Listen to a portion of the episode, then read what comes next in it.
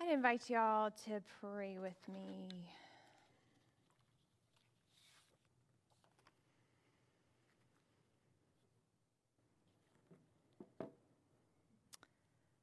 Gracious and holy God, uh, Lord, we long for lives that are a blessing. Uh, Lord, we long to be part um, of building something good and beautiful in your world. Uh, Lord, we long to be part of uh, helping to cultivate life here. So teach us today, O oh God. Open our hearts and our spirits to your word. Help us to hear your command. Inspire us uh, to have the courage to live it. Um, remind us of what a sacred gift it is um, to have this life that we've been given, uh, the freedom that we've been given. And help us uh, to not squander those gifts, oh God, but to live for you and for this world you so love. Send your spirit in this time and space, O oh Lord. It's in your name. Amen. So as we continue uh, to move from um, in First Peter, um, in the midst of our sermon series, we turn to chapter three, uh, verses eight through twenty-two. Um, this translation comes from the Message. Let us listen for God's word for us this day. Summing up, be agreeable, be sympathetic, be loving, be compassionate, be humble. That goes for all of you, no exceptions, no retaliation, no sharp tongued sarcasm. Instead, bless. That's your job to bless. You'll be a blessing and also get a blessing. Whoever wants to embrace life and see the day fill up with good, here's what you do say nothing evil or hurtful, snub evil, and cultivate good. Run after peace for all you're worth. God looks on all of this with approval, listening and responding well to what he's asked. But he turns his back on those who do evil things. If with heart and soul you're doing good, do you think you can be stopped? Even if you suffer for it, you're still better off. Don't give the opposition a second thought. Through thick and thin, keep your hearts at attention in adoration before Christ your Master. Be ready to speak up and tell anyone who asks why you're living the way you are, and always with the utmost courtesy. Keep a clear conscience before God so that when people throw mud at you, none of it will stick. They'll end up realizing that they're the ones who need a bath. It's better to suffer for doing good, if that's what God wants, than to be punished for doing bad. That's what Christ did definitively suffered because of others' sins, the righteous one for the unrighteous ones. He went through it all, was put to death, and then made alive to bring us to God. He went and proclaimed God's salvation to earlier generations who ended up in the prison of judgment because they wouldn't listen. You know, even though God waited patiently all the days that Noah built his ship, only a few were saved then, eight to be exact, saved from the water by the water. The waters of baptism do that for you, not by washing away dirt from your skin but by presenting you through Jesus' resurrection before God with a clear conscience. Jesus has the last word on everything and everyone, from angels to armies. He's standing right alongside God, and what he says goes. Friends, this is the word of the Lord. Thanks be to God. Amen. So, as we gathered together last week for worship, we named how our emotional systems were on overload because of all that was happening in the world around us. So much of which seems so counter to what God would want for us and for creation. As we gather together these seven days later, all of what we were holding a week ago seems only all that much more heavy. The wildfires out west continue to rage and are now threatening Lake Tahoe, one of those natural wonders of our land that many fear will never be the same. Hurricane Ida is taking aim at the Louisiana coast as a Category 4 hurricane on this, the 16th anniversary of Hurricane Katrina. I saw a plea shared by our own Brianna Bain who is working as a nurse at KU Med's emergency department for people to do what they can to stop the spread of the virus in our community. As so many of the emergency departments in our area are at capacity, and frontline workers are exhausted, and our healthcare systems are getting closer to a breaking point. We all witnessed the ISIS K attack on the Kabul airport that took 13 of our own service members as they sacrificed their lives in service to our country, as well as countless Afghan men, women, and children who were desperately seeking a way to safety in the midst of the Taliban's return to power in their country. As I awoke today, there was warning of another imminent attack as our military now works to evacuate its own.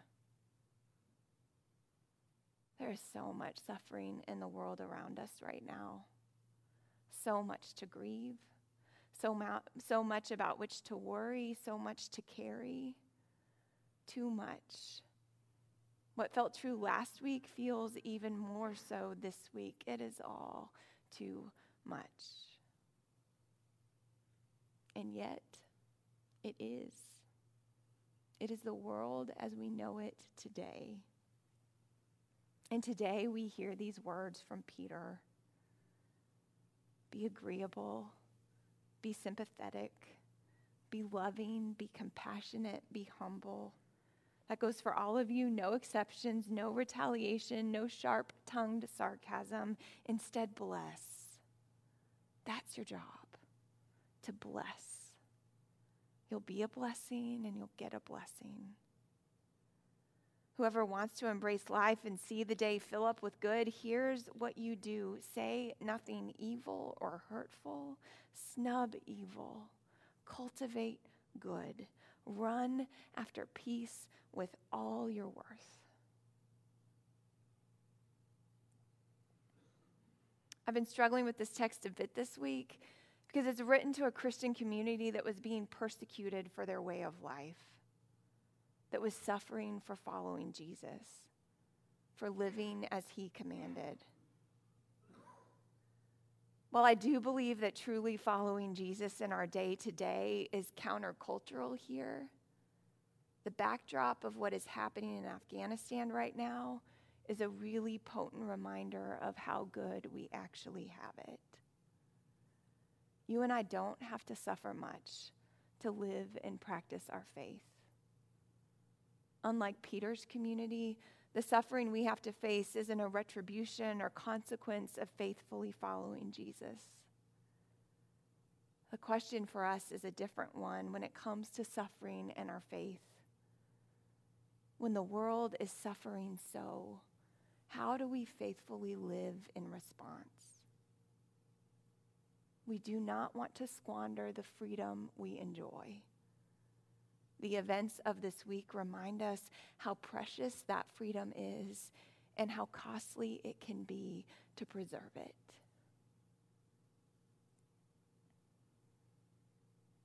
In her commentary on this passage, biblical scholar Shively Smith asks what it demands of us as ones who seek to follow Jesus toward resurrection life and be part of generating it in our world today.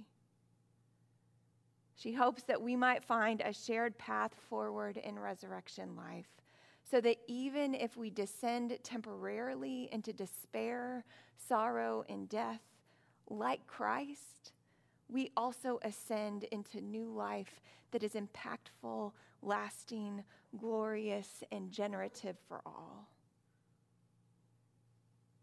Jesus walked with us into the darkness, into the places where our propensity for evil, for selfish, selfishness, greed, and violence were on full display. And he suffered the consequences of that evil on our behalf. To follow Christ, we cannot ignore or turn our backs on the suffering. We too must face it. And as we talked about last week, find the place where we personally or collectively can draw near and hold the pain felt by our neighbors.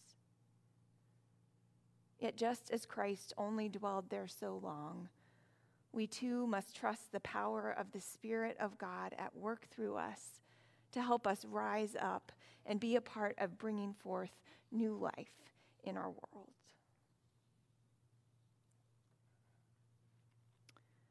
Throughout this week, marked by such suffering in our world, I spent a lot of time writing an application for funding with our denomination, asking them to support our vision for Farmstead 8 with an almost $40,000 investment that would be given to us from support from the national church as well as our local presbytery. My task was to share the vision and why this work is important in our times why it is worthy of their investment as they desire to use their resources so that new life might flourish in the church and the world it was created to serve. There are days when the problems of the world seem so big that what we hope to do here may feel like a drop in a bucket that is meant to put out a raging wildfire. And yet, as I told our story and shared our vision, I was reminded of the difference we could make in this, our tiny corner of that world. When asked what our theological identity is, which is a fancy way of asking who we understand ourselves to be in light of who we know God to be, I wrote these words our theological identity is based on the radical and inclusive love and grace of Jesus Christ, which we trust to be the transforming and reconciling force at work in our world. We trust in God's goodness. We trust in God's love for the world since its creation.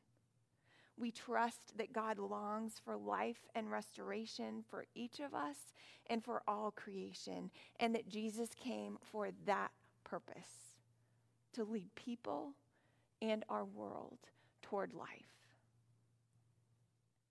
Jesus' ministry was all about relationships. Jesus met people where they were, saw them clearly and for the whole of who they were, and offered them love and grace as he invited them to journey with him as they continued to make their way in the world. We first want to meet people where they are and invite them into a community where there is trust enough to let themselves be truly seen. It is only then that we experience true belonging. And we deeply believe that is such a need in our community. We want to continue to shape a community that is founded upon and characterized by Jesus' radical love and unending grace that has transformed each of our lives and we know has the power to do the same in the lives of others. We deeply believe people yearn to live lives of purpose and are excited to see how bringing people together to do purposeful and tangible work side by side enlivens them and their life of faith, changing not only our community, but all the corners of the world our people touch. Y'all, we want to bring people together on these eight acres to grow a community in this fertile soil where we can all remember and discover not only who we are, but who we were created to be. We want to plant trees and grow food that will feed those who are hungry. We want to create a space where children can play and youth can hang out and know and experience God's love. We want to remind ourselves and our neighbors that we were meant for life, that our whole world was created for life, and we get to choose how we live. We get to choose to love our neighbor or to turn our back on them. We get to choose to care for and steward our earth or to use it up greedily. We get to choose to turn towards suffering out of compassion and love or to ignore it. We get to choose to be part of that which is impactful, lasting, glorious, and generative in our world, or to not. We get to choose to be a blessing or to waste the blessings we have received. Yo, we have been blessed with so many gifts. We will be a blessing to God, to our neighbors, and to this world if we can help people rise up from despair and sorrow, if we can create a community of people who are agreeable, sympathetic, loving, compassionate, humble, who embrace life, cultivate good, and chase after peace with all they've got. Peter asked this question to the people of his time. If with heart and soul you're doing good, do you think you can be stopped? In the face of such suffering, in the midst of such uncertain times, let's go after the good with all of our hearts and all of our souls, with all that we've got. And let's see together the new life that can flourish here. That new life that grows by the Spirit's power, that is impactful, lasting, glorious, and generative for all. Let's go after the good with all we've got and see what God can grow in this, our tiny corner of the world. Amen.